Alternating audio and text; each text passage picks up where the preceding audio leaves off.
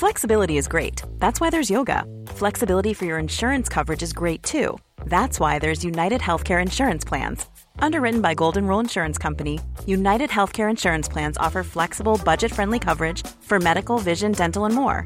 One of these plans may be right for you if you're, say, between jobs, coming off your parents' plan, turning a side hustle into a full hustle, or even missed open enrollment. Want more flexibility? Find out more about United Healthcare Insurance Plans at uh1.com.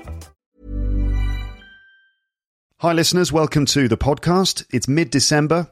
Christmas is coming very soon. I hope I find you well and in good spirits. You might be wondering about the competition results after having voted for your favourite candidates recently. Thank you if you did vote, that's fantastic. I'll be revealing the results on the podcast soon when I've worked out the specifics of how to proceed with the competition. So once I've worked out the details of the next step, I will let you know all the results. This episode is sponsored by Luke's English Podcast Premium. I'm sponsoring myself. Go to teacherluke. What? What's Luke? Teacherluke.co.uk slash premium info to get the info. Uh, regular lessons with language teaching, memory tests for target language, and pronunciation drills to work on your speaking, with plenty of stupid examples, nonsense fun, and impressions too. Series 27 is currently being produced, and you can expect to get episodes 3 to 8 in the next few weeks. teacherluke.co.uk slash premium info for all the details. You're listening to Luke's English Podcast. For more information, visit teacherluke.co.uk. Hello, listeners. Welcome to episode number 697.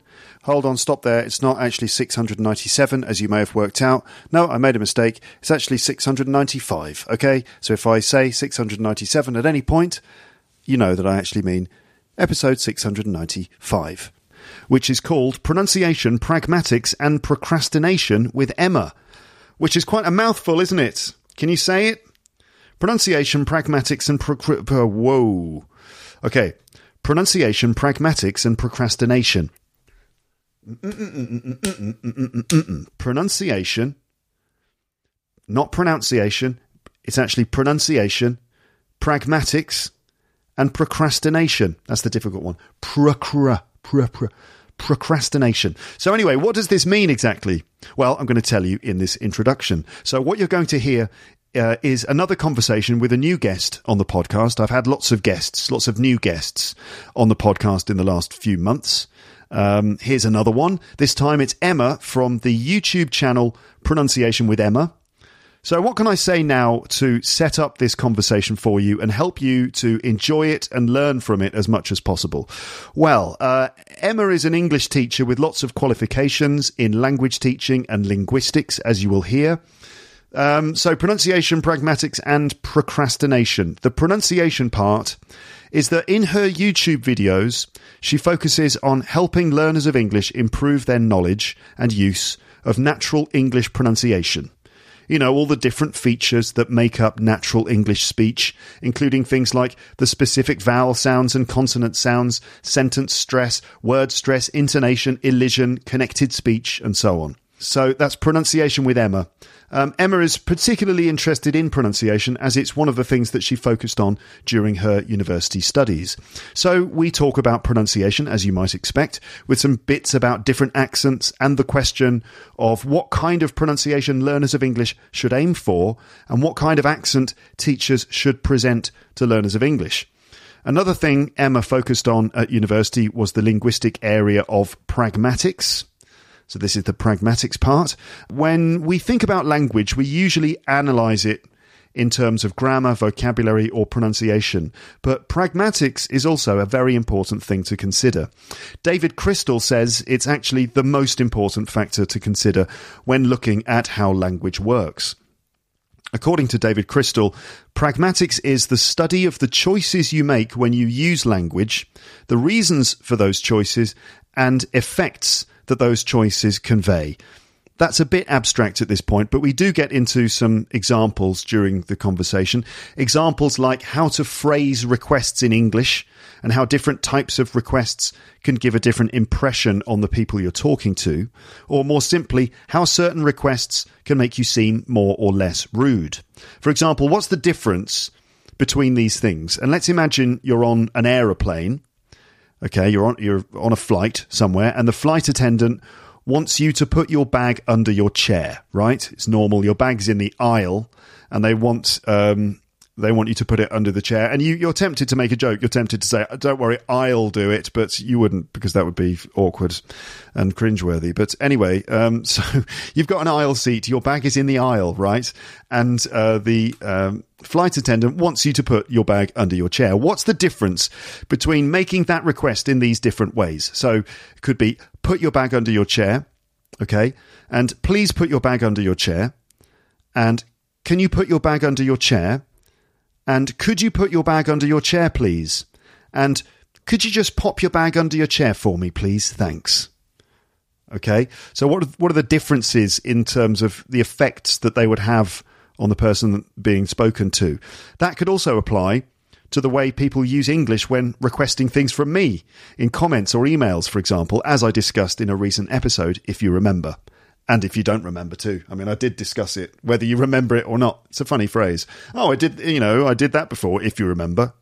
And if you don't remember, I still did it. It doesn't make a difference. Anyway, do you remember me talking about making polite requests? Well, there's more of that kind of stuff, and that's the bit about pragmatics. But this episode, as we know, is called Pronunciation, Pragmatics, and Procrastination with Emma. And uh, I've mentioned the pronunciation and pragmatics, so what about the procrastination part? Well, this relates to Emma's other online English teaching channel, Procrastination with Emma, which is on Twitch. Do you know about Twitch? I think it's twitch.tv. Um, it's a it's a, a streaming platform. Basically, Emma also does Twitch live streams in which she plays computer games and helps people with their English while she's doing it. That's Procrastination with Emma on Twitch. As you may know, procrastination means putting off doing other things which you have to do by wasting time doing something else. Okay? Um, putting off things that you have to do by wasting time doing something else. So ah, I'll do it, like, for example, if you have some important work to do, but you don't want to do it for some reason, so you end up telling yourself that you'll do it later, and then doing, and then you just do something else instead. So oh, I'll just do it later. Essentially, you're wasting your time. How do you procrastinate? Well, let's say you've got English homework to do, but you end up spending your time playing computer games instead. That could be procrastination. Like, I'll do it later. Is playing computer games a waste of time? Maybe, maybe not. Maybe it can help you with your English. Maybe it can help you learn English. And that is the spirit behind Emma's Twitch gaming channel, Procrastination with Emma. So, stuff about accents and pronunciation, stuff about the pragmatics of how we make requests in English, and some stuff about improving your English through computer games. Actually, those things mostly come up in the second half of this conversation. The first half is spent mainly getting to know Emma, finding out the usual things like where she's from, what her accent sounds like, how she approaches language learning because she speaks uh, Spanish and also uh, enjoys learning other languages from scratch, and also any tips she has about learning English. And there are, of course, the usual tangents and stories and anecdotes about this, that, and the other. I won't say much more here, except that I really enjoyed talking to Emma, and you should certainly check out her YouTube videos and her live streams on Twitch. Uh, keep listening all the way through, and I will chat to you again at the end of the episode. But now, let's get started.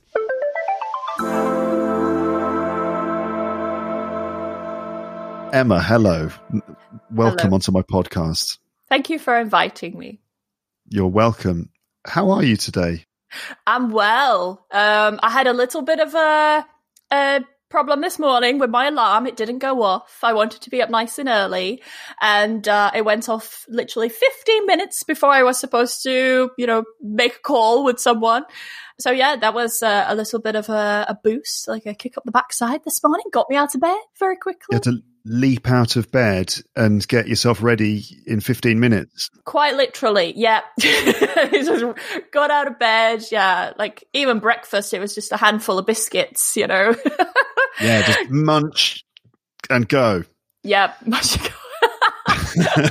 so Yeah. uh, okay, are you all right though? You haven't it hasn't started you off in in the wrong way because that kind of uh, that kind of start in the morning can kind of uh, put a dampener on on the whole day, can't it? Sometimes. Have you recovered?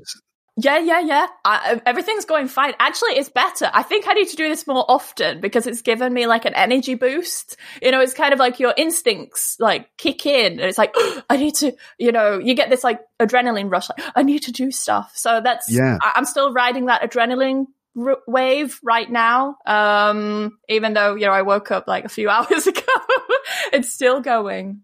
Yeah. So not coffee as a way to get started, just a, a huge adrenaline dump just to kick off the, the day. That sounds uh, pretty good. I had a coffee as well, so Wow. I- I'm going to be buzzing until you know probably about nine p.m. okay. All right. Great. So Emma, Emma, uh, Emma, Emma, Emma. Well, where are you from? This is uh, the question I often ask my guests at the beginning of uh, conversations. Where do you actually come from?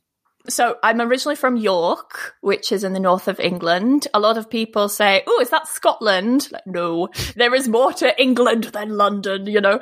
Um, so I'm from York originally, and um, I moved. Well, not just me, my family and I moved when I was eight years old to a small town in East Yorkshire near Hull or Hull, as people call it there.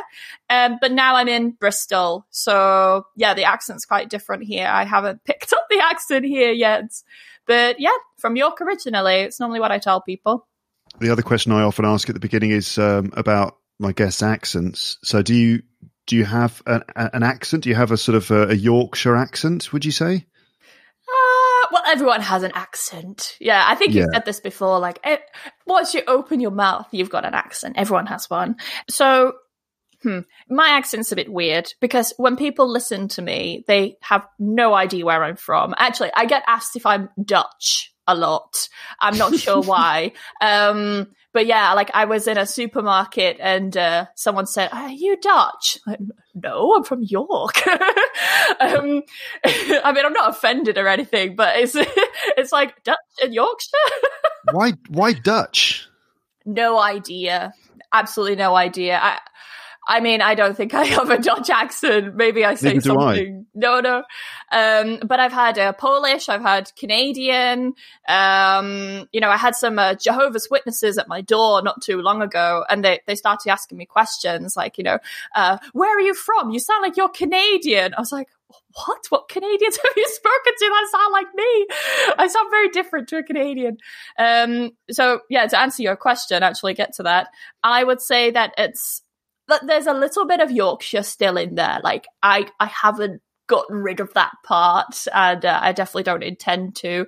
I kind of call it like a neutralized northern accent because, of course, if you if you leave your town, your area, or you travel, or um, whatever, like you just leave where you were brought up, then your accent's going to change because you start to adapt to your surroundings. Like I've Mm. met people from the UK who've moved to America and they start sounding a bit American.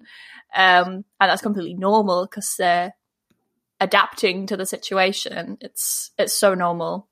and so, i- unconscious as well. It's people don't even do it; uh, they just do it without thinking about it. Yeah, exactly. Just a quick thing: can you say this? You see this, and, and listeners, I'm pointing to the logo of of my um, my show. How would you how do you say that, Emma? Luke's English podcast. Ah, there you go. Podcast. Yeah, not podcast. I'd Yeah. say podcast. Yeah, yeah. Pretty much from the south, although also from the Midlands. But I think you know I'm, I basically speak with a sort of you know Southern English accent. So that's one of the one of the main signifiers of you know the north south divide in terms of accent is is you know grass and grass, bath and bath. Yeah, the bath trap split or bath trap. Bath. I can't even say it. The because I say bath trap split because of course I don't make the split. I don't make the divide. But bath trap split. It's called. Yeah. Right. Yes. But you live in Bristol now. Do they say Bath in the same way that I would say? Because there's Bath and Bath. Isn't there a sort of accent in the southwest that's more like Bath with like an ah kind of sound? Yeah, Bath. kind of say like Bath. I, I noticed something that they do here, and I noticed they do this like really far down south. Like when I lived in a in a town near Brighton, um, they also did this, and they would say like, "Do you want a bag?"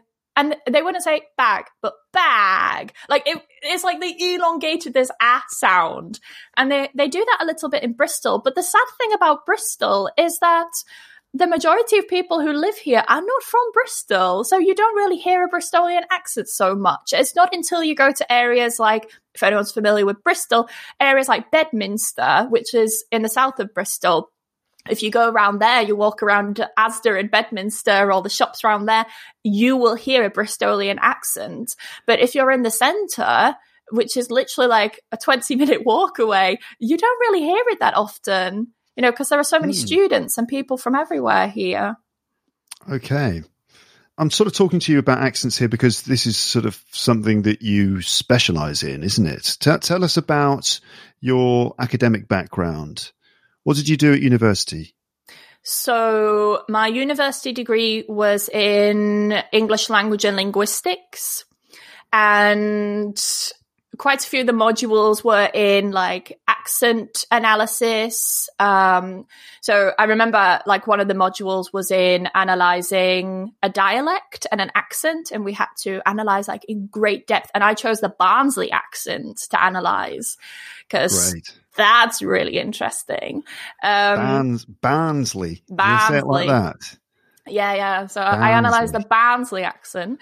Um, love that. Just, you know, went to a friend's house, recorded her dad, uh, and then just analyzed him and how he said, you know, certain words. So like coffee would become like coffee, you know, things like that. Um, and, you know, we, we stayed there as well because of course it's my, my friend. I stayed at her house in Barnsley and he asked me, you know, do you want any pikelet for breakfast? I was like, pikelet? What's a pikelet? It was like, a pikelet do you want a pikelet? I was like, what, what is that? Um, and he meant a, a crumpet.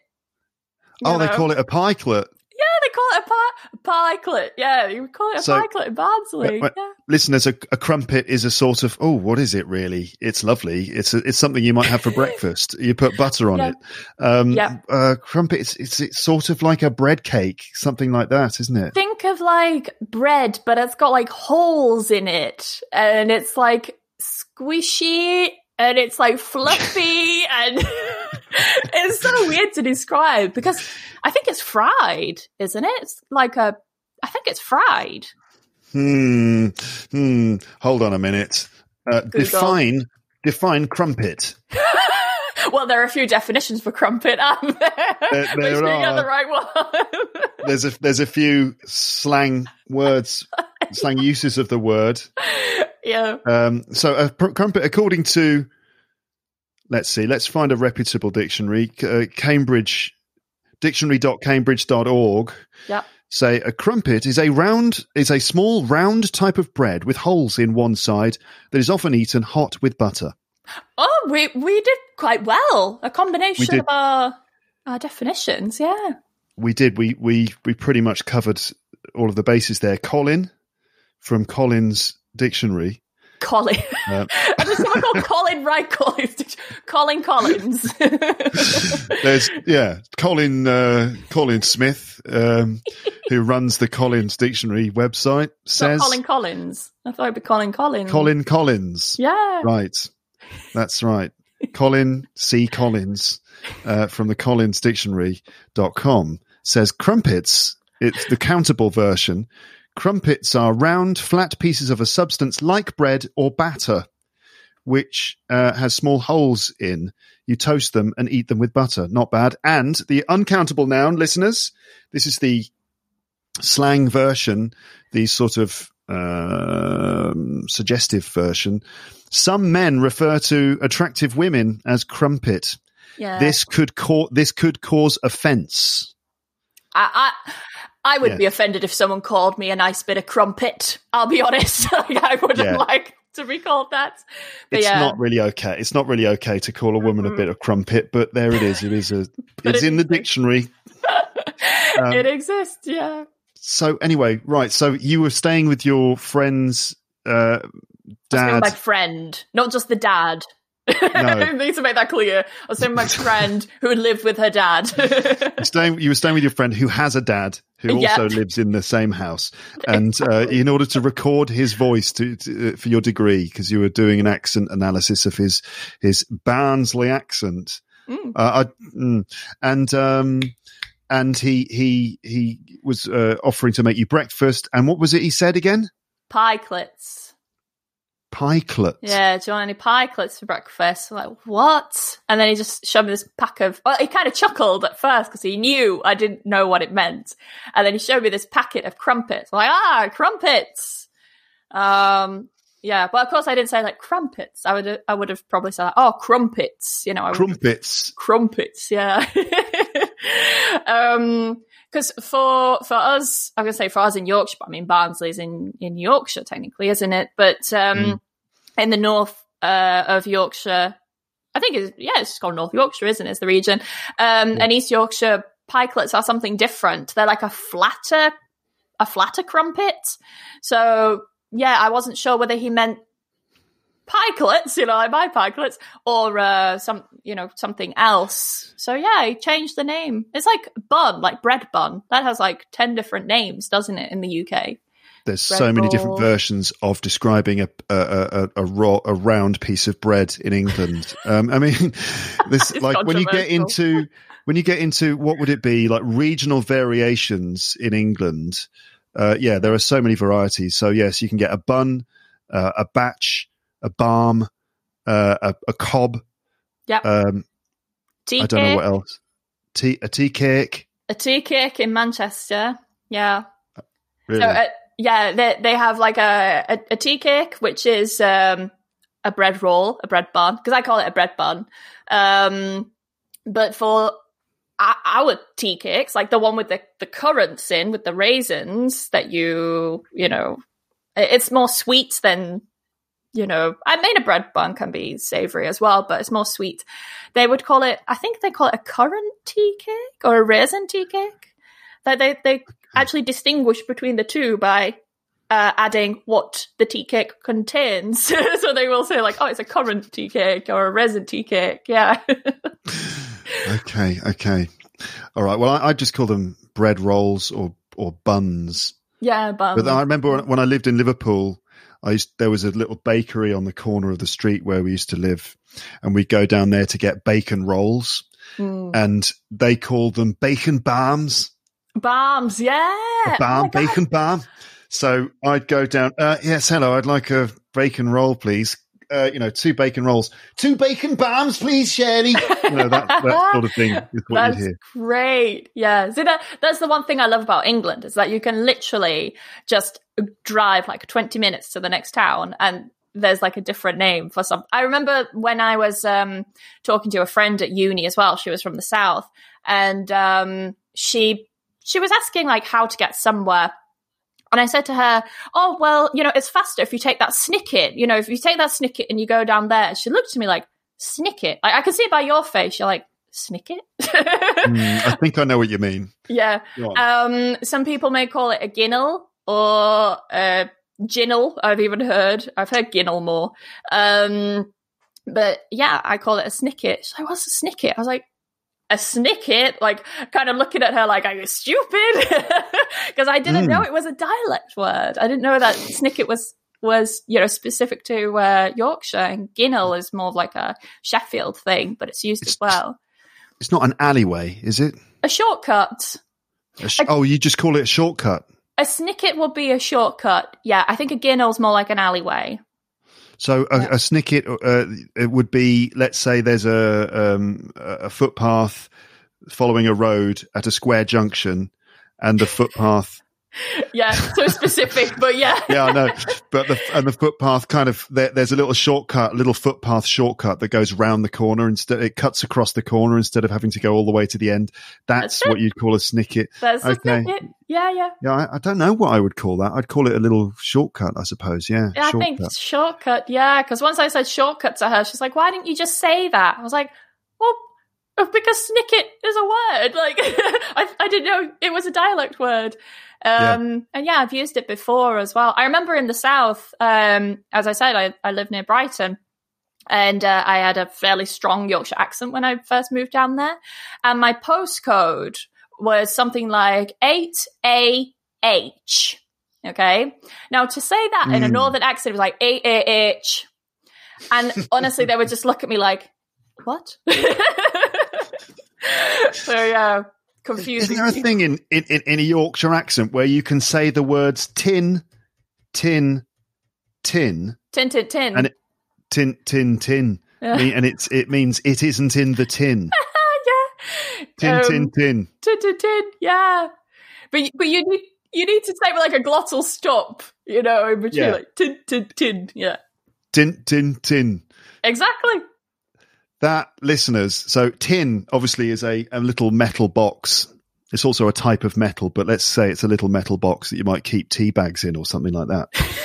Um, Only tea bags. only yes, only tea bags, uh, and uh, uh, and so tin, tin, tin. But in a Yorkshire accent, tin, tin is like tin is like it isn't, and it isn't in would be tin, tin, Yeah, and then tin, tin, tin, tin.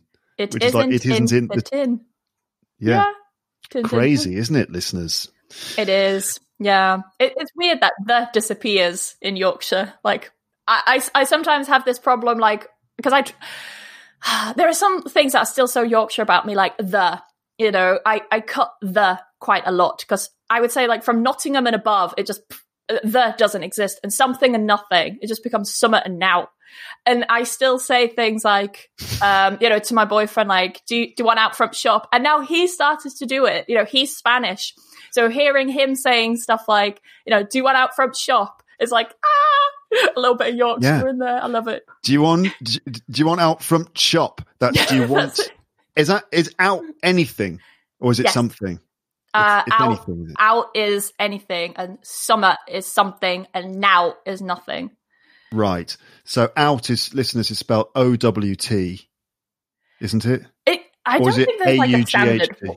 No, no, there, there's no like standard way. I, I found like if you check dictionaries, I've seen like different spellings. I normally spell it as O U. How do I spell it? O U W T. Like how how do I normally spell it? Like out.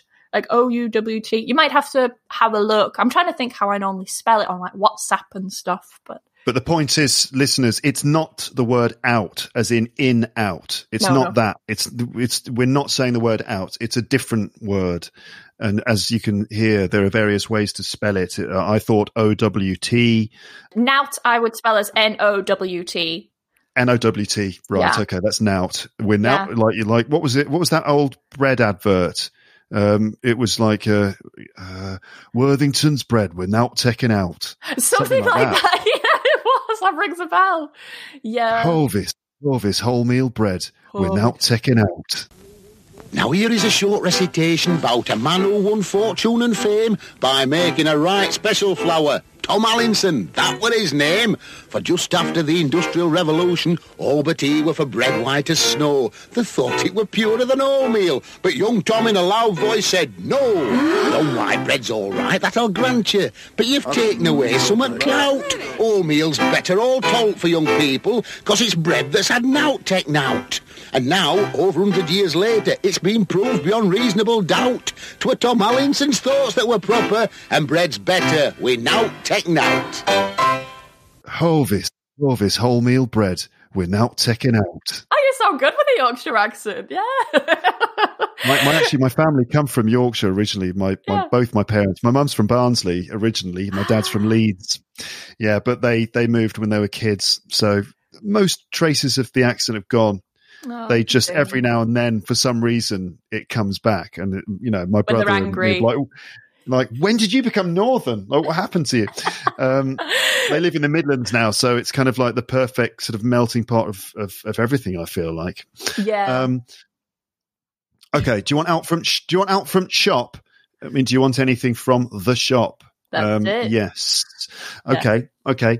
Uh, and your your boyfriend's Spanish, so so he's learning like the proper sort of bits of Yorkshire English in there. That's good. He is, yeah, yeah, and and he will say stuff like he- he'll catch me off guard sometimes when he says it because I'm not expecting him to, you know, use these little like dialect words. But um, yeah, if I ask him, "Do you want out from shop?" Like, nah, now, I don't, I don't want out, and he'll start to use these words, and I, I'm so proud. oh, because you don't get taught these these dialect words in um in in the language classroom or textbook you know Well, I think that this is it's an interesting point, isn't it? Because I mean, we we should probably start talking about the the questions that all learners of English are desperate to to find answers to. how to sound yorkshire is that it Is that Well, yeah how to get a yorkshire accent I've got various questions. Things like, you know, what what uh, what should learners of English sound like, or what should they try to sound like, and things like that. Um, and and questions along those lines. Before we get to that, though, um, listeners, I'm stringing this out a little bit, maybe. But um, so, uh, uh, English language teaching and linguistics at degree level, is that right? Yep. So I did English language and linguistics at university. I spent one year abroad as well on Erasmus in my second year. So I did a study abroad program in Spain. That's how I got into teaching. Um, and yeah, during my degree as well, I also did modules in Spanish, of course, Catalan, because I lived in Tarragona. Um, so I had to learn some Catalan to survive. um, I also did a module in British Sign Language at uni as well. So yeah, I learned a few different languages, not to like a fluent level, but um, I have this kind of thing that I do every year where I learn a new language, not to become fluent in that language, but just to understand what that that just to understand that language more. So if I have students, for example, who are Portuguese speakers, I want to know why are they making certain mistakes. So I will learn a little bit of Portuguese to maybe like B1 level, like A2, B1 level. Um, so I know like a few languages, but never to like a fluent level, just to like an understanding kind of level where I can understand their mistakes, where they're coming from when they make these kinds of mistakes and stuff like that. So yeah, I started to learn like a bit of French when I was working for a French company. I um, started to learn some German because my boyfriend wanted me to learn German with him. I don't know why he wanted to learn German, but he wanted to, um, and I really liked German. It's probably one of my favorite languages. Um, I've recently started to learn uh, Japanese as well because I wanted the experience of learning something so different from my first language and any other language I've learned. You know, if you learn something like uh, Spanish and then you go to Portuguese, there are so many words that are similar. So you feel like you're kind of cheating a little bit. While if you go to a language, let's say like Arabic or Russian or um, Japanese, Chi- uh, Mandarin Chinese, Korean, and so on, the alphabet's not even the same. So you've got to learn a whole new alphabet. And I wanted that experience. Some people think I, I'm like torturing myself, but I wanted that experience of learning a language from absolute zero where I just have no clue. I wanted to look at a piece of paper with some language on, some writing, not have a clue what it says, and then come back to it in like, you know, a year or two or three or whatever, come back to that piece of paper and be like, this is now language to me. I understand it. Like I wanted that experience. And I know it sounds really weird to some people, but that's a process that many of our learners go through. You know, I've got Japanese students who had to learn the alphabet, you know, for English and stuff like that. And I wanted to know exactly what they went through. Mm. So, how's Japanese going for you? Actually, my question should be more specific. What has been your specific approach then to uh, to learning Japanese from the beginning, like this? So I researched how to learn Japanese. Um, and many people said before you even get started with anything, just learn hiragana and katakana. So they have three different alphabets in Japanese hiragana, katakana, and kanji. and kanji something that comes a little bit later when you're learning Japanese. The first things you need to learn are hiragana and katakana. So those are two of the alphabets out of the three. So I started learning those. And then I just started downloading some apps. Um, and then I wanted to go to some classes to meet other people, you know, socialize a little bit, but of course, uh, the pandemic has happened, so I can't really do that. Um, but I was thinking of like taking some classes, uh, just to give me that experience of being in a class where I literally have no idea what's going on. And I mean, I've been in that situation before. I remember when I did my Catalan classes and I was the lowest in the class and my teacher didn't speak any English. And I was in a class full of, um, Brazilians, Italians, and people from other places. No one hardly spoke English, like any English at all. At the time, my Spanish was terrible, so I couldn't even fall back on my Spanish. And um, I was literally just sitting there, like wanting to cry because I didn't understand anything. So I know what it's like to be in that situation, but uh, clearly I loved it because I want to do the same again with Japanese. Mm. Yeah. あの、日本語できますか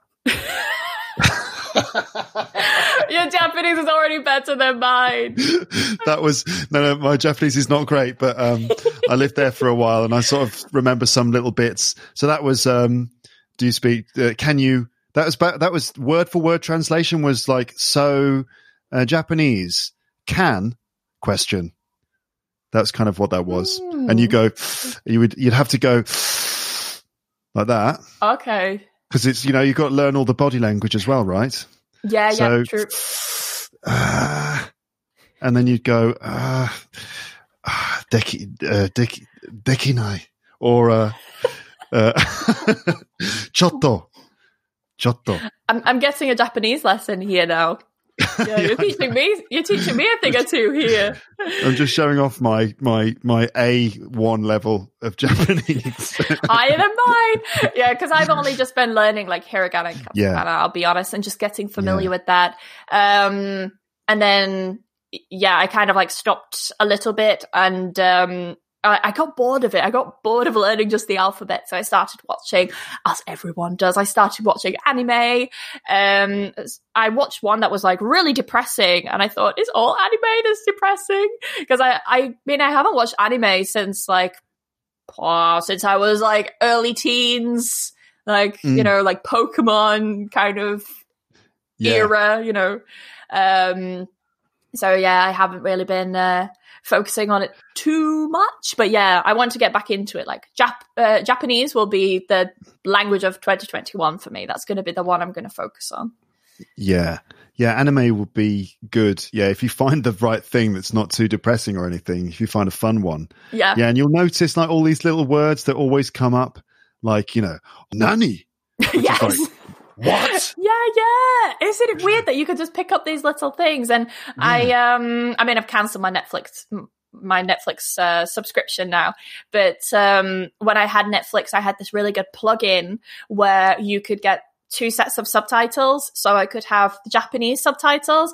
And actually, because it was in Japanese, there would be three sets. So there would be like the Romanji, which is um, like how you kind of write it in English, let's say Yeah. and then they would be um, in Japanese, and then normal English subtitles. Right. Yeah. Right. That was good. Here's a weird question. Um, if you were not English, if you were learning English, how would you learn English? Yeah, That's I maybe a understand. The, weird question. I understand Yeah. the question. I understand it. Um, if I weren't English, then how would I learn English? Kind of. Hmm. Hmm.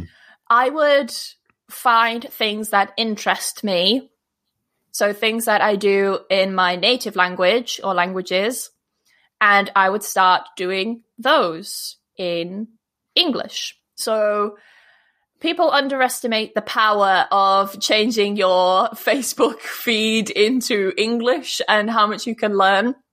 Twitter is a really good one because with Twitter, you can also select the language for the kind of tweets that you want to see. So mine is set to, of course, English, Spanish, and Portuguese. I think I've also got Portuguese in there as well because why not? I probably even have Japanese in there as well. Can't uh, can't read them yet, but you know they're just mm. there. Um, just to expose myself to them a little bit. So you can start changing little things in your life to immerse yourself, and this is something that I tell my students a lot is that you don't need to move to the country to become immersed. You are in your home. You can immerse yourself within your own home.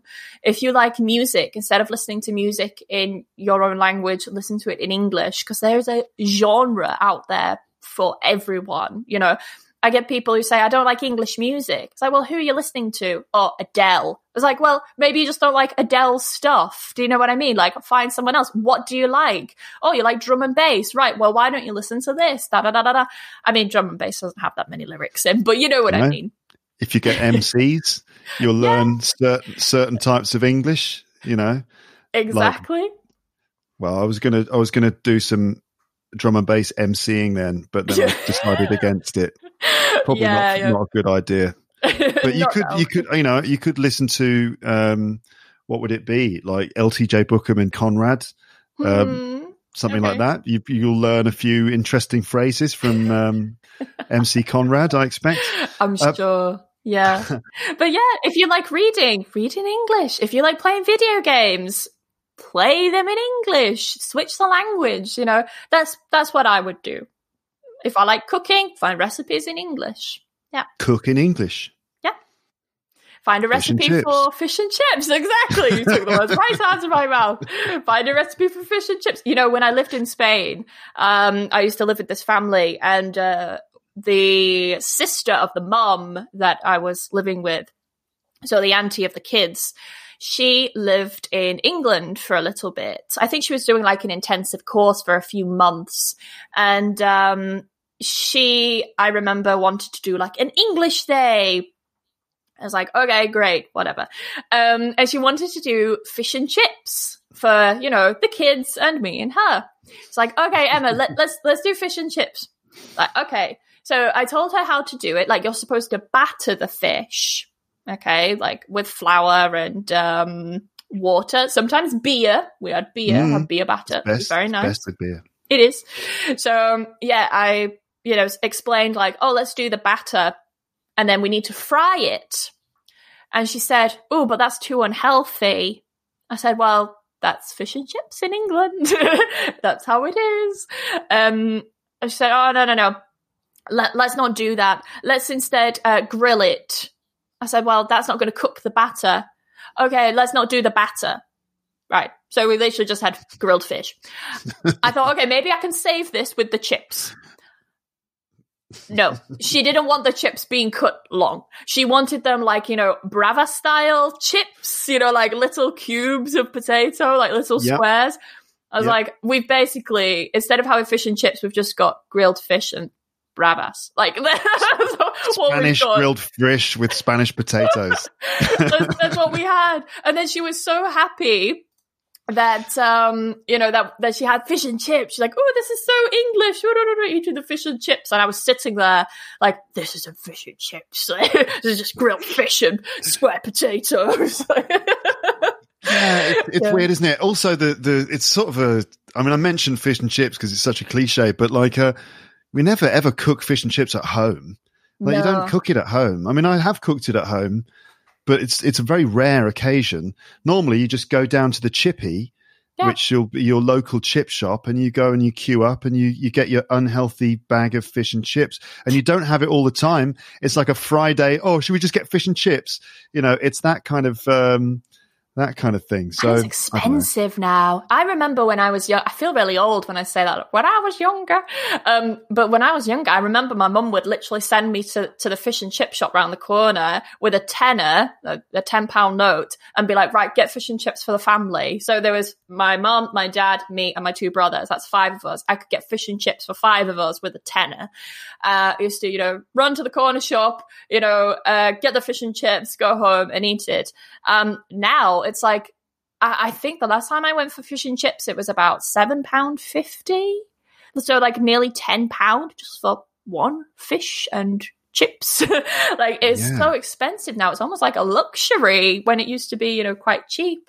But now I don't eat fish, so I have to like eat something like with tofu or um uh what's the other thing they use? Banana blossom. They use banana blossom and they infuse Banana- it with yeah, yeah. And they Banana infuse blossom? it with Like seaweed. The flowers from a banana tree yes, they're so tasty.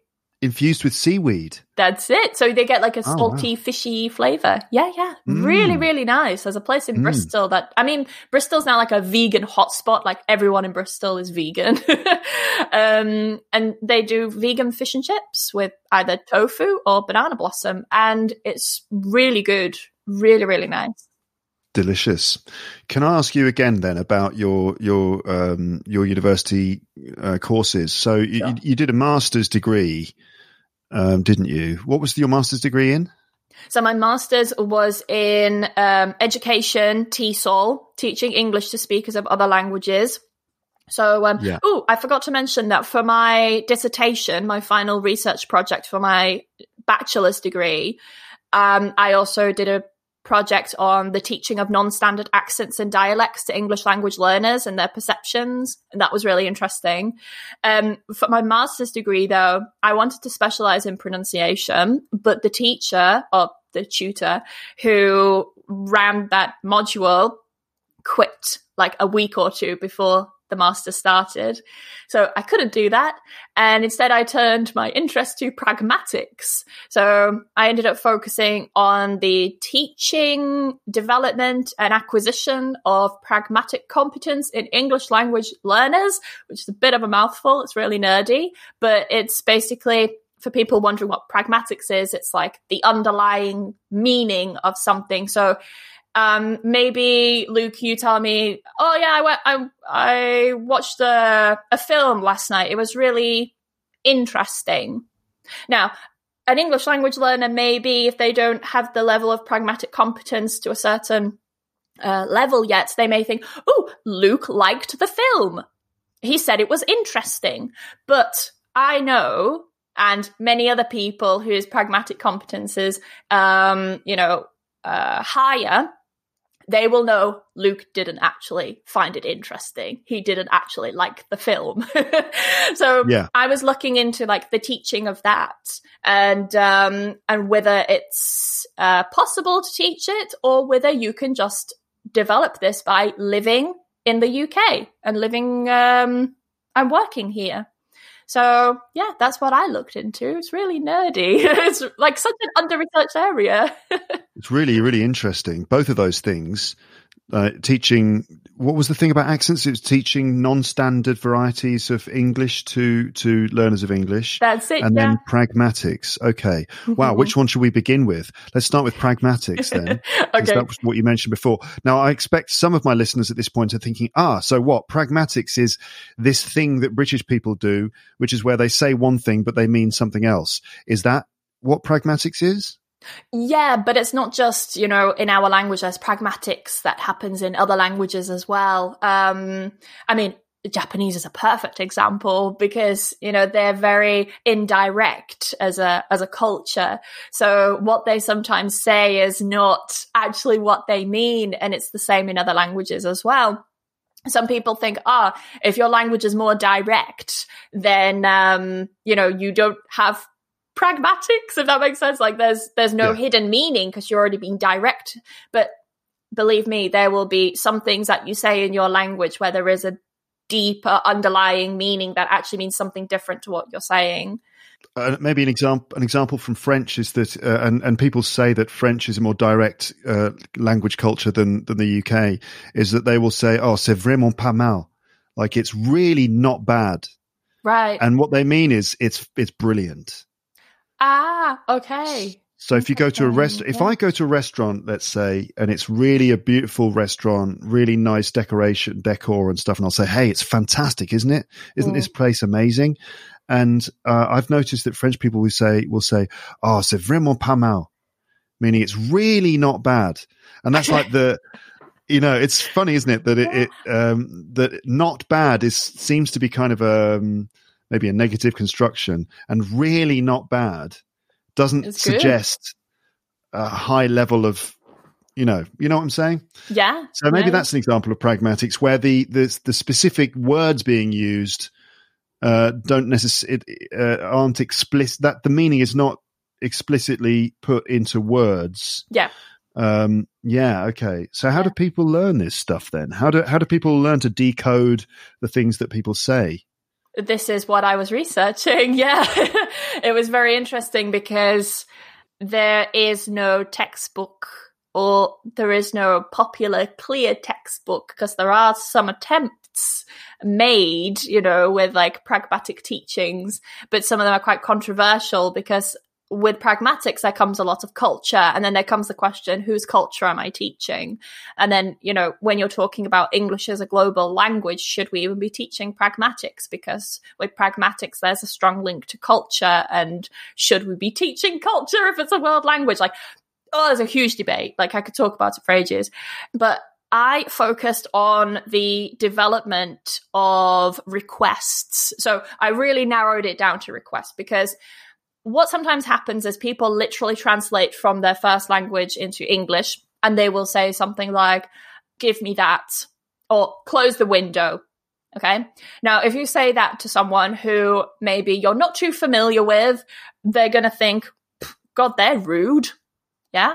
Like, I'm not their slave. They're just commanding me to do these things. So I was having a look at two different groups one that was having no pragmatic instruction at all, and they were just living in the UK because I wanted to see if their development would change over a period of time, whether they would start to pick things up, and then ones which had actual pragmatic instruction. So the way that I taught this, and again, there's no textbook on this, but the way that I decided to do it for my research was I took situations. So I developed like a role play situation. I had a picture of the person. And this is very important because I wanted everyone to visualize the same person. Because if I say to you, for example, your university professor walks in, okay, I could be thinking uh, a 30 year old woman. You could be thinking a 60 year old man, okay, which are two different things completely. Mm-hmm. So I wanted a picture of a person and then I set the the scenario, the situation, and then I would give uh, a task. So I said, for example, something like, um, imagine that you need to ask your professor, the one that we mentioned and gave some context about, uh, to close the window. How would you do that? And I recorded them. I put them in groups of two, and I recorded them on how they would um, like their kind of planning process and their thought process of how they would construct their answers. And um, I would give them in the instruction period, I would give them like different options and say to them, why do you think this is appropriate? Why isn't this? And I would teach them things like the word just. Now, just is a word that cannot always be translated. For example, uh, Luke, could you just close the window, please? Could you just close the window?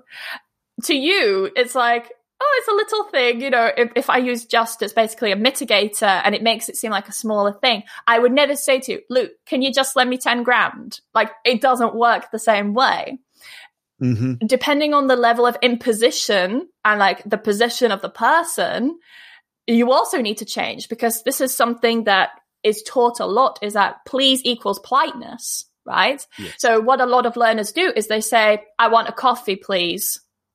Luke, close the window, please. And they think they're being polite when really you're giving someone like a command and adding the please actually makes it worse. I want to, I actually talked about this recently on my podcast. It's kind of a coincidence. Uh, and I was saying that when people make requests to me, when people are requesting certain things, like for example, they want an episode about, um, I don't know what it would be. Like they want an episode about, um, Sean Connery. And, uh, the request would be, please, Luke, please make an episode about Sean Connery. Right now they've put please, so they think that's polite, but it's still a command. yeah Even though you, and in fact, adding please is just like almost sounds impatient. yes that's it Please make an episode. It's like it may either impatient or imploring, like "De- please make an episode about Sean Connery, like Yeah, almost anger or impatience or something. that's it Uh huh. exactly. So, so, so it could be, Yes, using just, but it depends. If the if the thing you're requesting is a small thing, just means I'm emphasizing that this is a small thing. But if it's a big thing, just is not really appropriate there. But No. also, what else? I mean, I, I I was suggesting that people a simple way is just to say "could you" at the start. That's a safe option. Yeah. Could you could Um, you make a could you make an episode about Sean Connery, please? And I would put please at the end. Um, Yeah. Right. One thing that really confused the learners when I was doing like the instruction was the use of past tense to mitigate things. So we say things like, I wanted to know, I wondered if, instead of using like, I'm wondering if, or I want to ask, if you put it in the past, it softens it because like the theory is is that you're distancing yourself from the situation and therefore the imposition is lower. Like that's kind of hmm. the theory of it. And that's something that a lot of the students when i was instructing this really kind of struggle to get their head around because they're like oh but i'm wondering it now. Like i'm i want it now. I i didn't want it in the past. I want it now. And i have to say yes but by putting it in the past you're not necessarily changing the time when you want something or you're wondering something you're changing the imposition because as a as a culture we don't want to impose ourselves on other people especially if i'm asking you to do something for me. Like i don't want to burden you you know as as a culture we don't want to do that. Of course it depends like on the person the situation who you're talking to and so on. But we want to distance ourselves a little bit to not burden people as a culture so yeah We don't want to put someone out. that's it Putting someone out is like, Yeah. yeah, if you burden them with uh, an obligation or something. So yeah, could you blah blah blah blah blah, please? One thing I notice um, when I'm when I'm uh, on an aeroplane, which is not something that I've done for a while now, but um, uh, the cabin crew will always say things like, "Could you just put your seatbelt on for me?" Yes And it's like, oh, it's for you that I'm putting the seatbelt on. It's interesting that people say Yeah. for me, but they again, they're just, you know, they're just sort of trying to soften the request. Um, could you just, you know, close? Can you, um, what is it? Just put your seat, uh, what is it? Put your tray table up for me, please.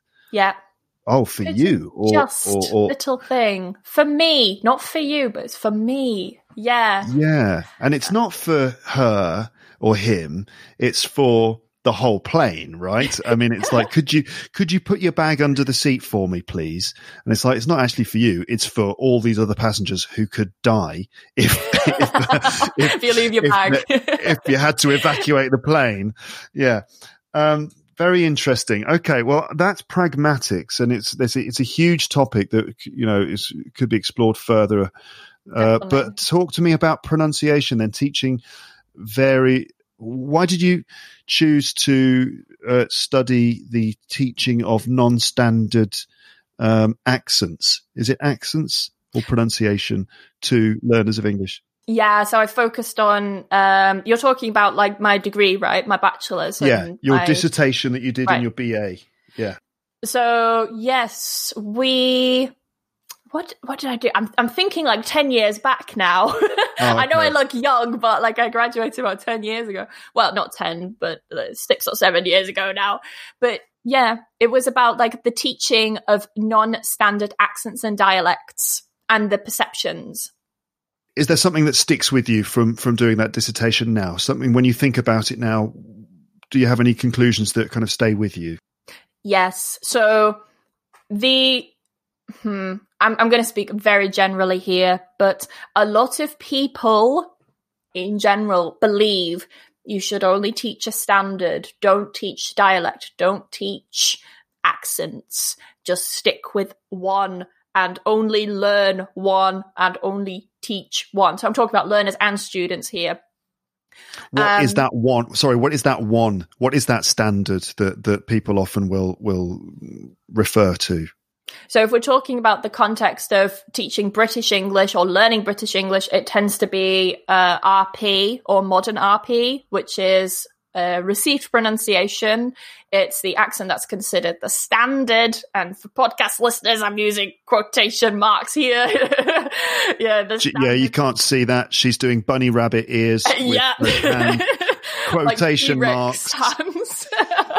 It's like, yeah. Yeah, it's the standard. It's the way that you'll find it in the dictionary. But what's really interesting is that only around two to three percent of people speak with this accent, which is really weird. Like, why is it? Why is it the standard when only two to three percent of people speak using that? But anyway, that's a discussion for another podcast. Um, so people normally focus on that. And then in terms of grammar, they tend to focus on standard English grammar. But, you know, when people come to the UK, or they're talking to native speakers. I'm using native speakers as an example, but it can be anyone, you know. Mm. They speak to a native, let's say from Yorkshire, you know, and in Yorkshire, we don't always conjugate the verb to be correctly. A little bunny ear things again, you know. So, for example, instead of saying like, um, I was, you were, he, shit was, I could tell I was actually thinking about it then. Um, but I would say something like, I were, you were, he, shit were, or I was, you was is a really common one. He, shit was. Yeah, but that that for listeners I feel like we need to put those into sentences just so you get a sense of it because otherwise it's like the danger is that people are going to think, what in Yorkshire they speak wrong. It's not wrong. It's just a, a, a regional variation. So, I, um, what would it be like? I, I, I were walking down the street the other day, something like yeah. that. Where was you last night? Yeah. Right. Um, mm-hmm. that's so common, especially like where I'm from in East Yorkshire. I hear that a lot, like the verb to be. It's like the conjugation is so different. um, and the point here is also that if someone comes, and we're talking about actually now, we're talking about people coming to the UK and sort of uh, using English in that context. Obviously, there are other contexts in which people use English, like when it's a global language, which is another yeah. uh, aspect to this whole conversation. But when someone comes to the UK and we're just talking about the practicalities of communicating with people that you, you would that they would meet in their lives so it's not actually it's not really a question of right or wrong. So if you are in Yorkshire and you're talking to people and they said, uh, you know, I was walking down the street, you can't say, stop. That's wrong. Uh, you can't announce you to the, all the people of Yorkshire. you could, but you'll probably get punched, wouldn't you? yeah, exactly. because you know language is it's a practical thing it's a thing that you yeah. use to communicate with people so in a sense you've got to try and it's it's it's weird, but you've got to try and get that sense of right and wrong out of the way. Yeah. But that's tricky for learners of English because they deal in right and wrong because they're trying to learn how the language is used and how it works. So yeah. anyway, any, anyway, I just felt I needed to say that. But um, so yes, we're talking about non-standard pronunciation. We've just talked. We just gave an example of non-standard grammar there. Yeah. But um, you were specifically dealing with non-standard pronunciation, and As I was asking you. Yeah. I was yeah. I was asking you about. Oh, so it's it's the the dialect and the accent you were dealing. Yeah, with yeah. I, I focused on dialect and accent. So, um, for people who aren't sure, like accent is the way that you speak, while dialect is the grammar and the words that you use that are specific to that region or area, okay. town, or wherever you're from. So, for example, should I be teaching the word snicket, or should I be teaching shortcut, or should I be teaching both? A really good example, talking about pronunciation, is when I was doing my CELTA course, which is a, a teaching qualification who people if you're not familiar, a lot of people do the CELTA course to train to become an English teacher and I did my CELTA training in York. So that means that all the students that were volunteering and going to the lessons and things like that as we were training, they were living in York. They were living in Yorkshire. And I can still remember I was teaching the family, and this was uh, my first CELTA lesson. Okay. I was teaching the family, and I had a family tree on the board. So I was asking people like, okay, this is me. Who is this? Oh, yep, that's uh, granddad. That's grandma. Blah blah blah. And then it got to aunt and auntie. Now I say aunt and auntie. Uh, well, auntie. What do you say, Luke? Aunt and auntie. Exactly. So I taught both. I wrote in transcription, like, okay, so if you look in the dictionary, guys, you're going to see auntie or aunt. But because you're in York and in Yorkshire, in the north of England, we say aunt and auntie. So I transcribed that as well. Oh, yes, yes, yes. I remember that. Yes, yes. So yeah, the, the students really found that beneficial to learn. And actually going back to my, um, my dissertation, people also found it, for anyone curious about the results, the overall uh, result was yes, we want to learn about different accents and different dialects and things like that to expand our repertoire, let's say. So if they meet someone from the north of England, they're going to know what auntie is instead of auntie, things like that. Yeah. Um, but yeah, going back to the CELTA thing, I then had my feedback session after. And uh, notice I say after as well, not after. Mm. But in my feedback session, I remember that my feedback was that I should only teach RP because I taught them auntie and aunt. And I said, but why? They said, oh, it's just better if you stick to a standard. And I, I was gonna die on that hill. Like I was not, I was not gonna let that one go. I was like, no, if these people are in, in York, they are less likely to hear aunt and auntie. They are more likely to hear aunt and auntie. I am going to teach bath, path, grass, class. I'm not going to say, hi everyone, welcome to class. That's not how I speak. Why should I have to change my accent? My accent has changed like naturally. It's not really much of an effort that I've made necessarily. It's just changed from traveling and teaching and so on.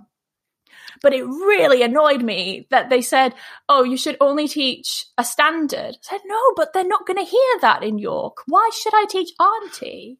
But why were they? Why? Why? So this is your CELTA instructors, right? Yes. Um, Yeah, yeah. Examiners and instructors. Why did they have that opinion then? What were they thinking? the way that they justified it was it's just better to teach a standard. It's just easier and better to teach a standard. Just sort of simpler for the students to just get one version I because they, I it. guess, they must have been concerned about confusing the students. This is the thinking. they were elementary level. You know, we're talking about the family and the family tree, so you could probably guess the level. But yeah, like elementary A1, A2 level, more like A2, I would say. So I think they're living in York. Why should Yeah. I teach them only Bath? Why don't I teach them Bath? It's like if I were in Liverpool, I would have also told them like, okay, people don't say chicken here. People say chicken. Like people use this ch sound. I would do the same Yeah. if I were in Liverpool. Like Yeah, yeah.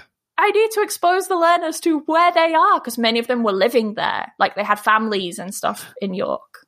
And the whole bath yeah. bath thing, Yeah. which you described before as a, uh, what, how, do you, how's what's the name of that distinction again?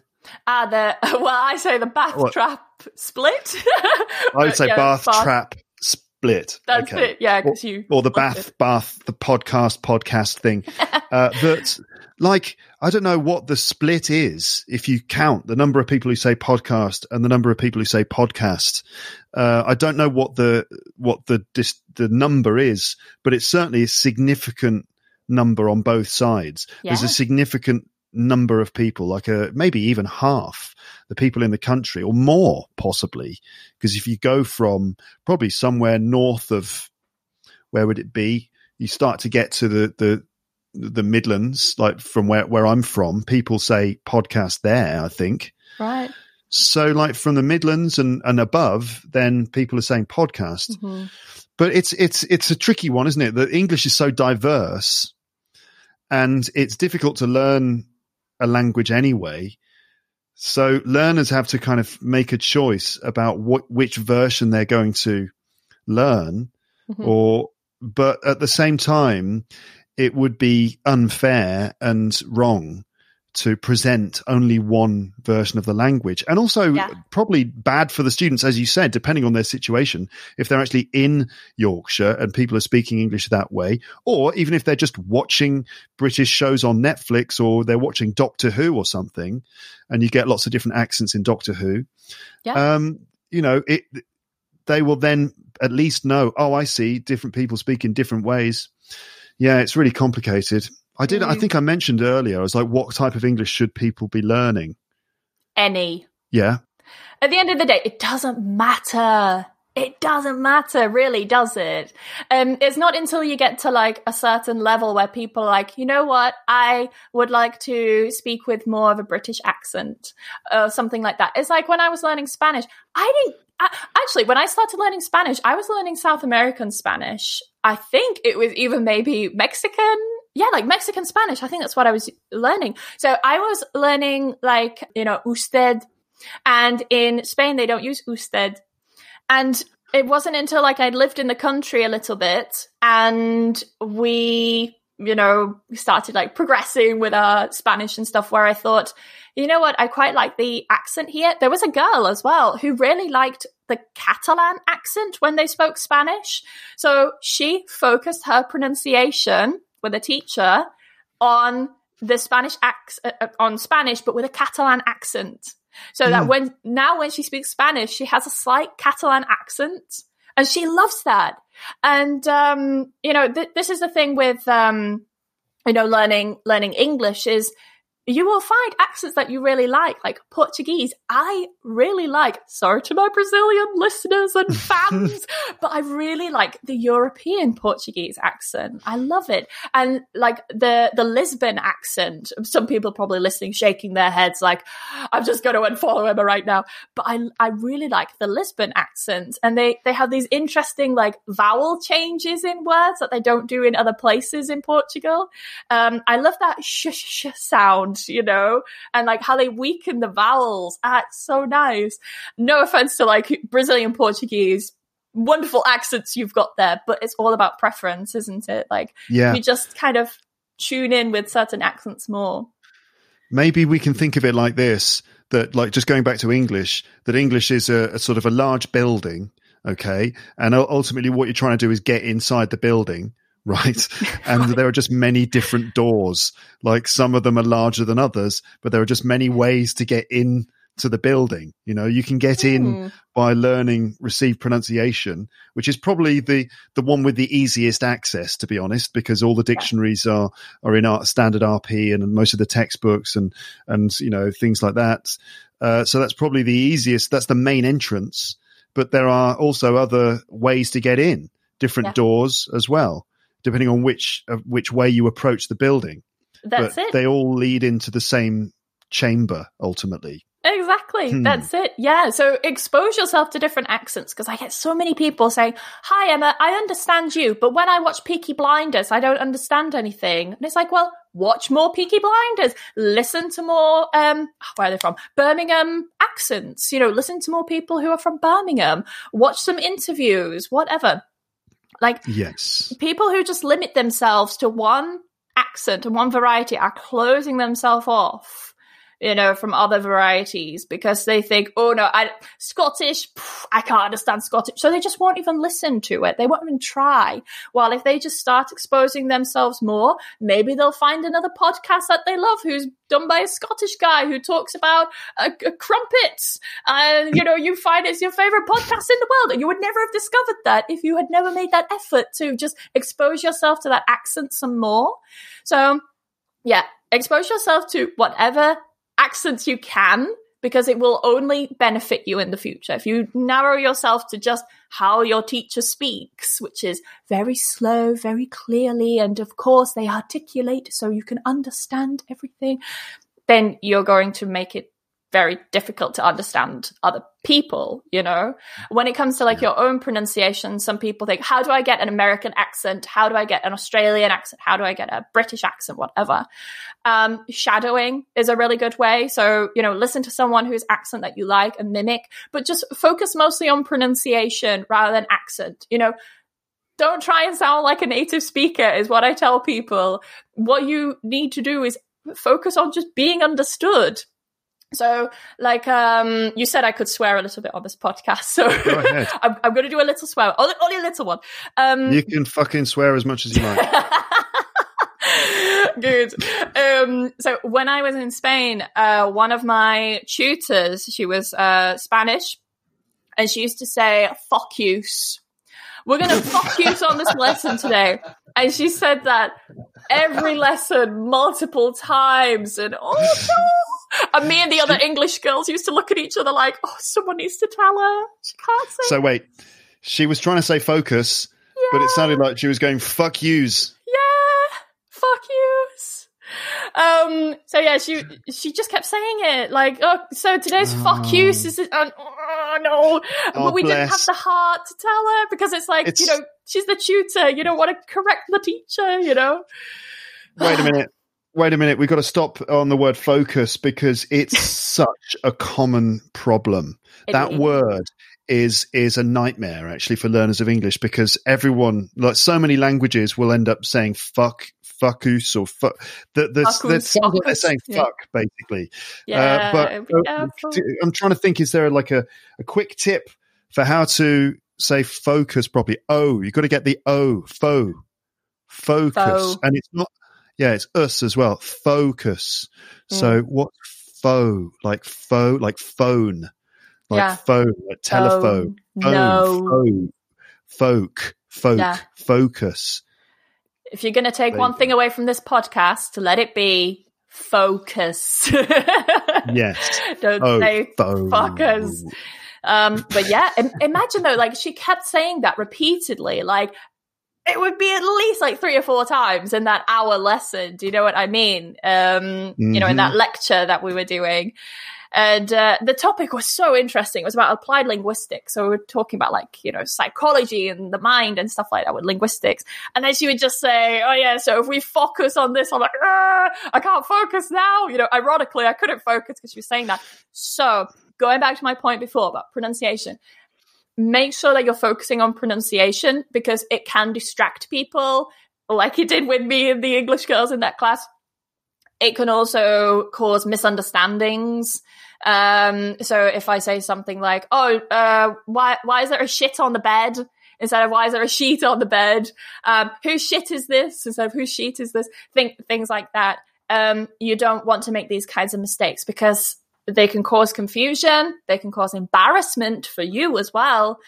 If you then get embarrassed, that can sometimes knock your confidence and then you don't want to speak. I've been there as well. I once got laughed at in a McDonald's in Spain and I didn't speak Spanish for about three months because someone laughed at my order in Oh, Spanish. Um, and it's so stupid because I think, why did I let them have that power to control me? But it happens. Um, so yeah, focus on pronunciation and be understood. That's the key. Yeah. That's the main thing. I mean, that is a point of debate as well on, you know, should learners of English focus on sounding like a native speaker or not? No. I mean that that's a that's a debate for the ages. But the the reason Yeah. why uh, English teachers will say no, don't try to sound like a native speaker, is because the the the reason why we're saying that is okay. So people who disagree with that, they think no. Uh, it's important to aim for the best that you can be. You've got to try to aim for perfection. That's what they think, which is Yeah. sort of an admirable approach. It's sort of a, a good thing in a sense that they are, they are deciding to try to uh, be as perfect as they can. See, th- but this is the problem, right? That it's not a question of being perfect or imperfect. It's a question of being understood or not. So, um, in a sense, when I think when people also people want to sound like a native speaker for sort of for uh, competitive reasons within their own country Yeah. and ego and stuff like that but also just being competitive. Like th- you have so much more value uh, in comparison to your peers if you are from a country that doesn't speak english as a first language and you can stand out from the crowd if Yeah. you speak English and people say, Oh my God, you sound like an English person. So that's like a different thing. That's not a question of being, being understandable and communicating effectively. That is just about trying to shine in comparison to your neighbors, which is a totally other question. That's really nothing to do with being, uh, whether or not people understand you. Like if you, you know, so anyway, there's that. Um, but the other, the other reason why as teachers, we often suggest that people just work on being understandable and that having an accent in English, having some influence from L1, your first language, is not such a bad thing, is because suggesting to learners of English, and I'm, so, I'm sort of talking to the audience here, so not you, you know all of this, of course, but um, you've done degrees, but um, uh, suggesting to learners of English that they must sound like native speakers can be actually quite damaging because it's very, very hard uh, to to get to the point where you sound exactly like a native English speaker. And it's also not necessary unless you want to be a spy or you're an actor, right? Yeah, so exactly. s- so focus on being understandable because yes, the, what am I trying to say? Uh, it, it can put a lot of pressure on people to try to get to perfection. And honestly, a lot of people won't make it.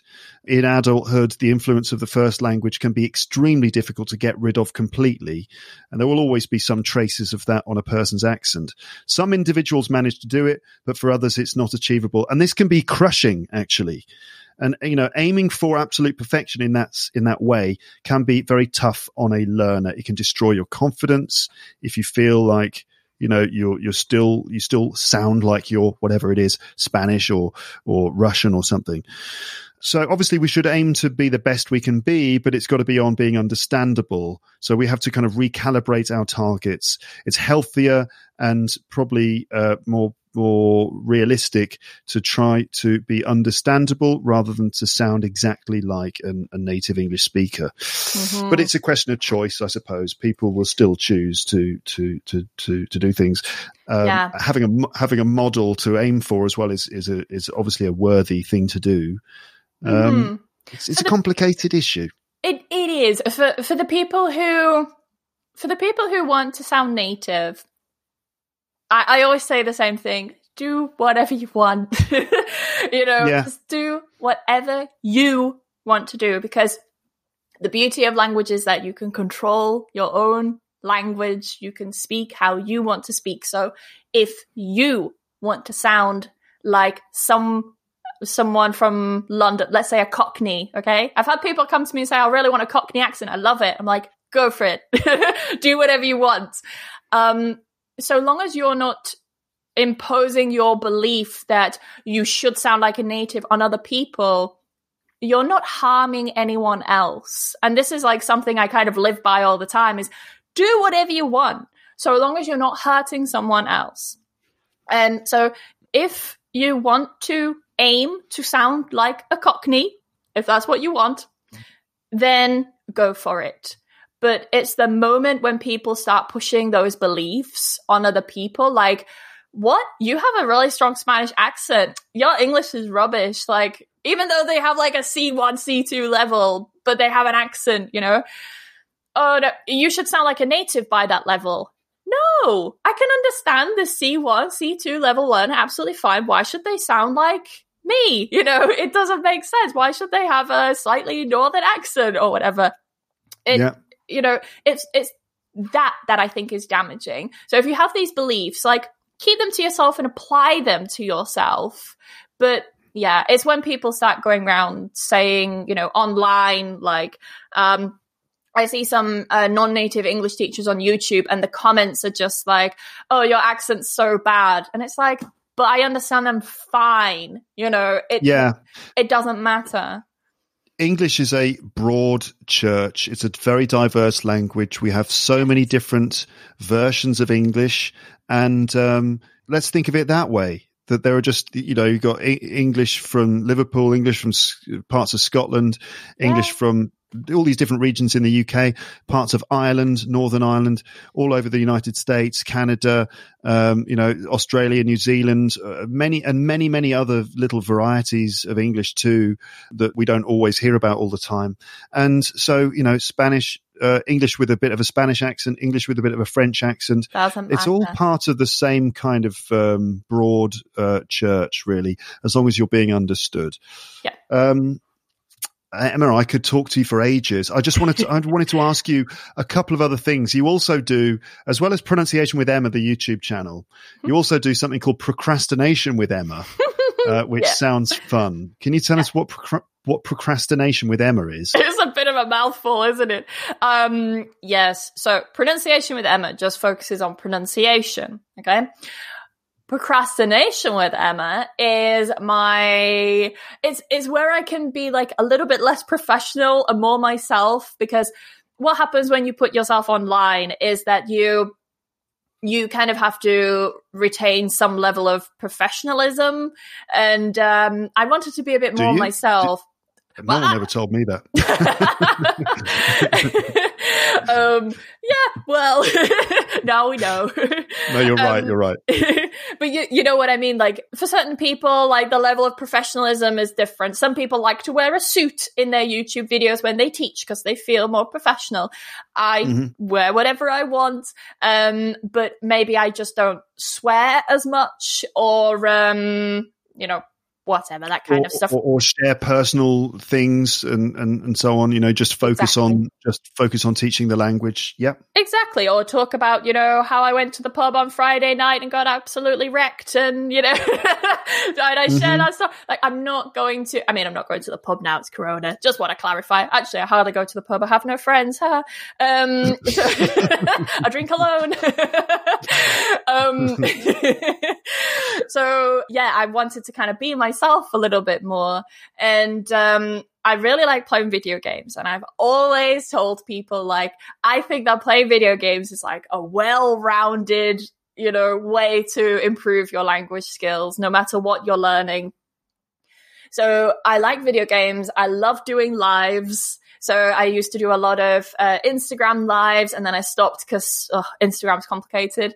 And then I did a lot of YouTube lives. And then now I've kind of stopped that because like it gets really manic on there. The chat kind of scares me how fast it goes. Um, and now I do Twitch streaming. So Twitch is, for people who don't know, a platform like YouTube, because everyone knows YouTube. It's like YouTube, but only for live streams. So there are no videos there, just um, repeats. You know, like if someone streams, it will save it for 14 days. And you can watch people live playing video games. Now, when I first heard this concept, I thought, wow, that's really sad. Why don't you just play the game?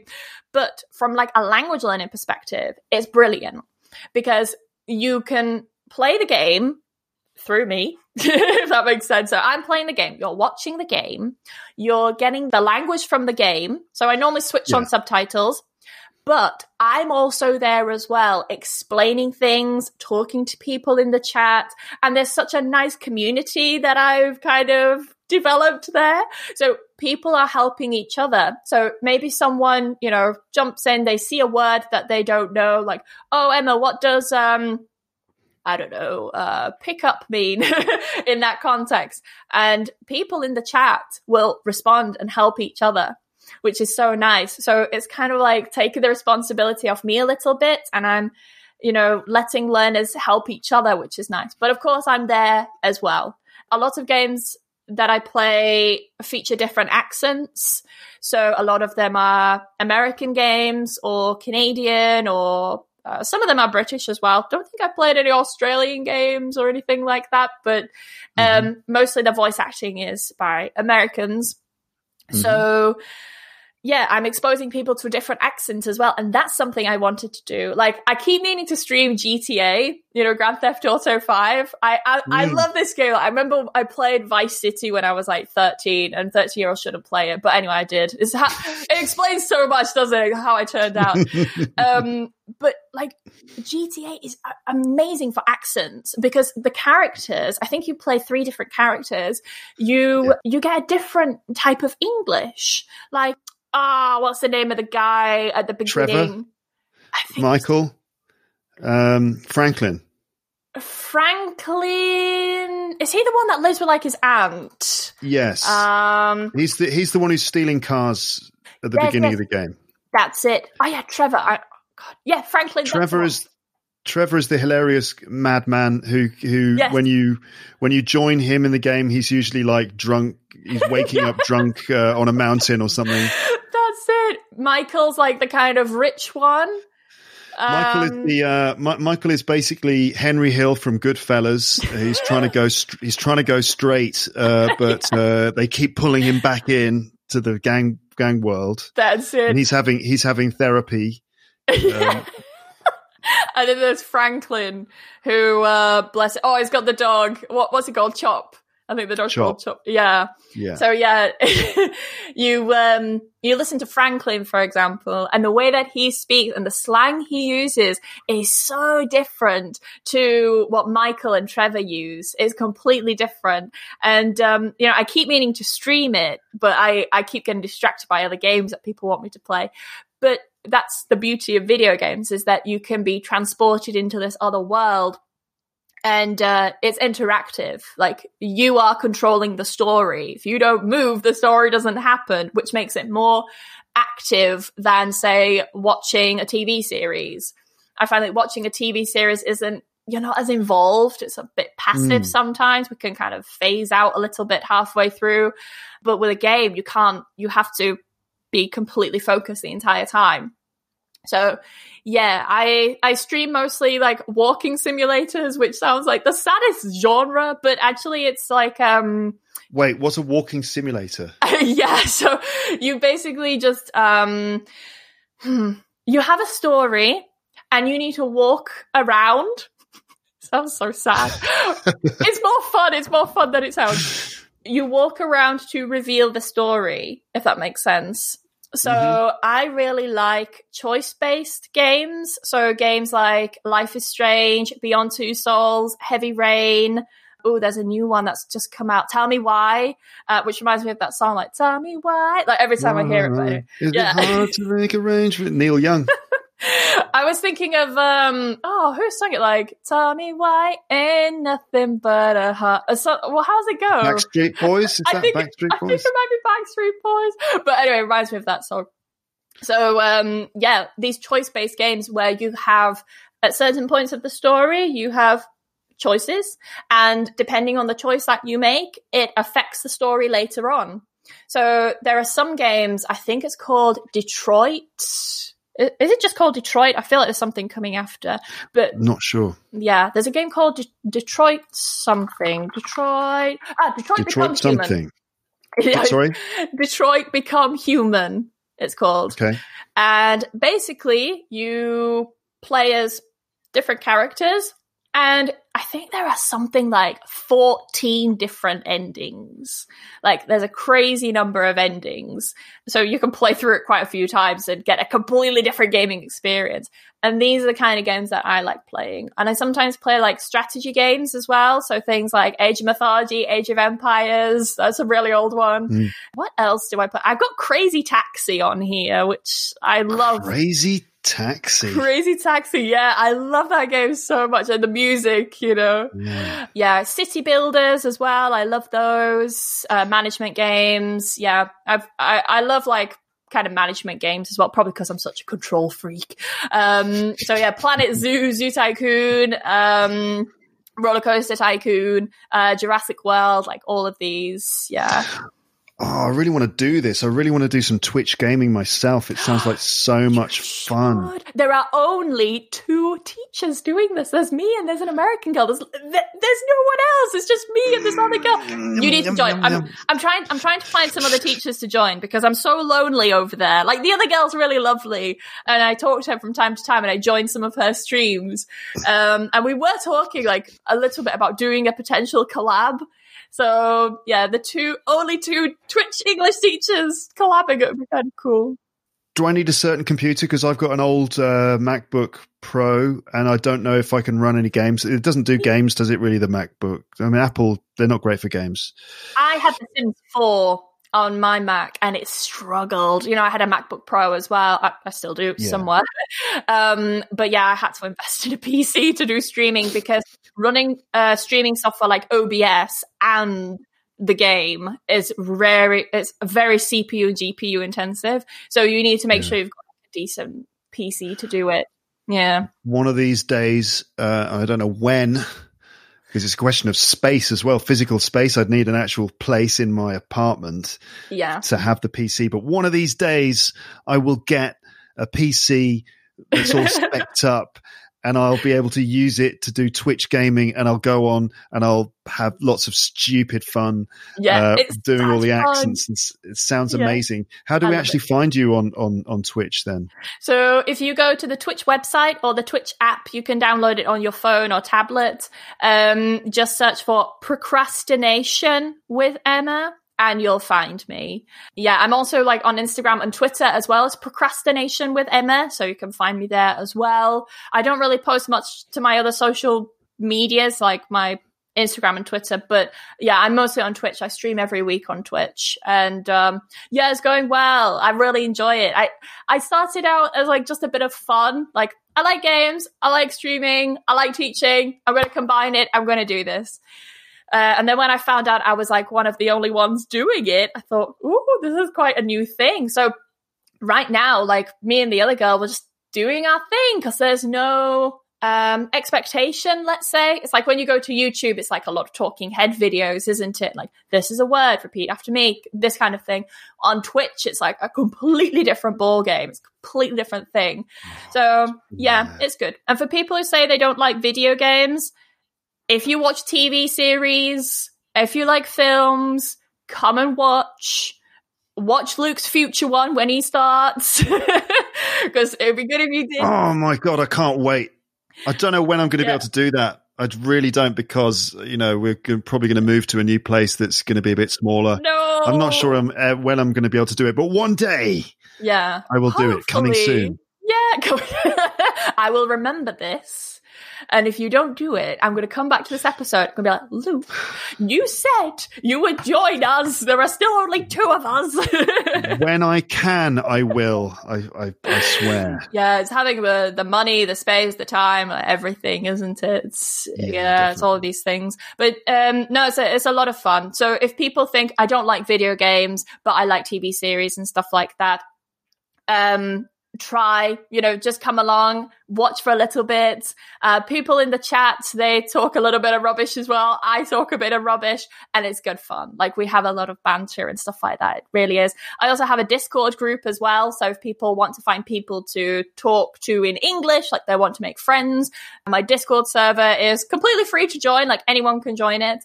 And there are people in there who have made really good friends. Like there's a little community in there already. It's so nice. So on Discord, is that procrastination with Emma as well? So on Discord, for people who don't know what Discord is, it's basically hmm, think of like WhatsApp with different groups that you could join, and within those groups there are subgroups with specific topics. Think of it like that. But it's mostly used by gamers because you can do live video calling, and um, there is a little voice call group in the Discord group that I have that some people sometimes join and they talk to each other. I don't know what's about. I know joined. They're probably, you know, talking rubbish about me like they normally do. like the, there's like this whole kind of um chat. Like one of the channels in there is just memes and some of them just like clip bits from my streams or my stories and it's me with like a double chin and then they just like put that in there. So like this entire meme thing is just like them laughing at me and taking the mick out of me. They love it. I love it. It doesn't matter, you know. you're living you're living the meme dream. I, I am. Yeah, yeah, whatever that is. I don't know what that is either, but I guess that the meme dream is where you've reached a point where you you're being turned into a meme, I which is quite quite good, I suppose. I guess. Um, yeah. Yeah. But no, that sounds brilliant. That sounds like so much fun. Uh, Emma, thank you so much for talking to me and my audience. It's been really good. No problem. Good to get thank to know you. you and to find out all these things. I hope the listeners agree. And, um, you know, best of luck and stuff. And, uh, I'll check out some of your Twitch videos, I think. I'm streaming today. So you what, can join when, me. Do you know? Today. So I stream every single week on Wednesdays at 4 p.m. UK time. So wherever you are. Well, you're an hour ahead, so 5 p.m. for you. Okay. Yeah. So 4 p.m. UK time every Wednesday. I'm streaming normally a different game each week. It depends. People are people vote. Today I'm going to be playing uh, Skyrim. And um, yeah, people seem to like it when I play Skyrim. I think it's because I'm so bad. And um, you know, you you have a character in there, right? So I don't just call myself Emma. Like I I gave myself, you know, like a a, a, proper name, so I call myself Emma of Jorvik because Jorvik is the old Viking name for York. So yeah, during the stream today, I'll be Emma of Jorvik. No one's allowed to call me Emma, so I'll get okay. fully into role. Yeah, it's, it's good fun. Yeah, the community is Wonderful. crazy. I love them.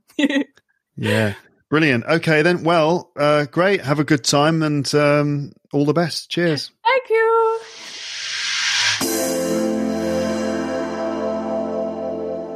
So that was Pronunciation, Pragmatics, and Procrastination with Emma from Pronunciation with Emma on YouTube and Procrastination with Emma on Twitch. That's quite a mouthful, isn't it? Again. Um, do you feel that you're able to say procrastination yet? Have you got got there? Um, maybe if you've been repeating. Um, anyway, um, I hope you got a lot out of that conversation in various ways, including just general knowledge, linguistic knowledge, and not to mention specific vocabulary and phrases that you might have noticed. Thanks again to Emma for being a great guest on the show. She recently got her 100,000 subscriber sort of plaque thing from YouTube. I've talked about it recently because I'm sort of approaching 100,000 subscribers. It's going to take a while to get there, but um, hopefully I will. And when you get to 100,000, YouTube will send you in the post this amazing thing. And it's like, a, uh, did I, did we talk about it? I think maybe we talked about it just then. I don't remember. Anyway, she got to 100,000 subscribers, which is cool. So anyway, thanks to Emma again. Uh, all right then, listeners. Um, here we are, mid-December. Christmas time is approaching fast. Are you ready? I'm not completely ready. I'm starting to stress out about it, actually. I'm not as ready as I should be. Uh, I need to get moving. I've got stuff to do. Um, normally at Christmas, I take a break for a couple of weeks.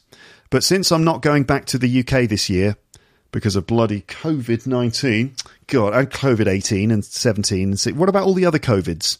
They're fine we're fine with them. But COVID 19 was the one.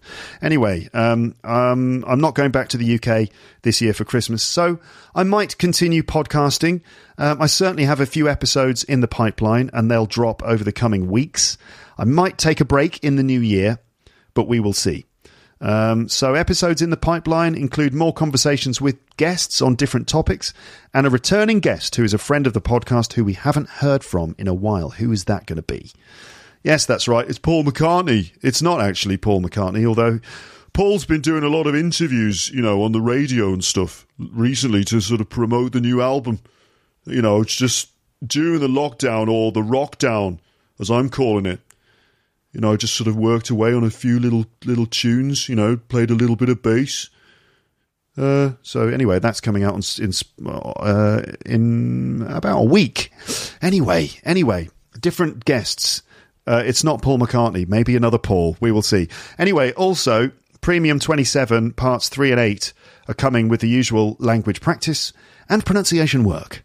Remember, all my premium series have a lot of pronunciation drills so you can improve your speaking by simply repeating after me, paying attention to certain little language features as we go. teacherluke.co.uk slash premium info. Um, in terms of the competition, again, thank you to those of you who voted. As I said before, voting is closed now, and I'm working on the next stage in which I will announce the winner or winners and the next steps for things like interviews, which will probably happen in the new year. So hold tight for the results of the competition. Competition? No, that's not how you say competition. Competition. Hold tight for the results of the competition. What what happened to your accent? I, I don't know. It sort of broke for a moment. It's okay. But in, in any case, hold tight for the results of the competition. And thanks for voting. That's all I have to say at this point, except that I hope that you are well. Please stay safe, stay positive, be excellent to each other, and I will speak to you again on the podcast soon. But for now, it's time to say goodbye. Bye, bye, bye, bye, bye, bye. Thanks for listening to Luke's English podcast. For more information, visit teacherluke.co.uk.